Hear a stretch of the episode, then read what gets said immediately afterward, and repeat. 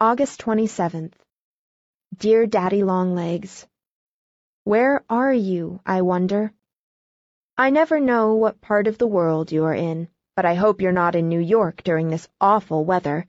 I hope you're on a mountain peak, but not in Switzerland, somewhere nearer, looking at the snow and thinking about me. Please be thinking about me. I'm quite lonely, and I want to be thought about. Oh, Daddy, I wish I knew you. Then, when we were unhappy, we could cheer each other up.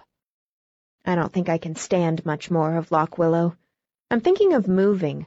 Sally is going to do settlement work in Boston next winter.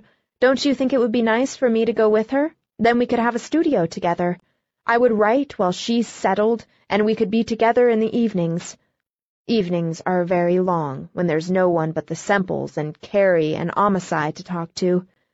I know in advance that you won't like my studio idea. I can read your secretary's letter now.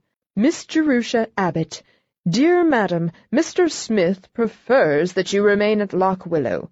Yours truly, Elmer H. Griggs. I hate your secretary. I am certain that a man named Elmer H. Griggs must be horrid. But truly, Daddy, I think I shall have to go to Boston. I can't stay here. If something doesn't happen soon, I shall throw myself into the silo pit out of sheer desperation. Mercy, but it's hot. All the grass is burnt up, and the brooks are dry, and the roads are dusty. It hasn't rained for weeks and weeks. This letter sounds as though I had hydrophobia, but I haven't. I just want some family. Goodbye, my dearest Daddy. I wish I knew you. Judy.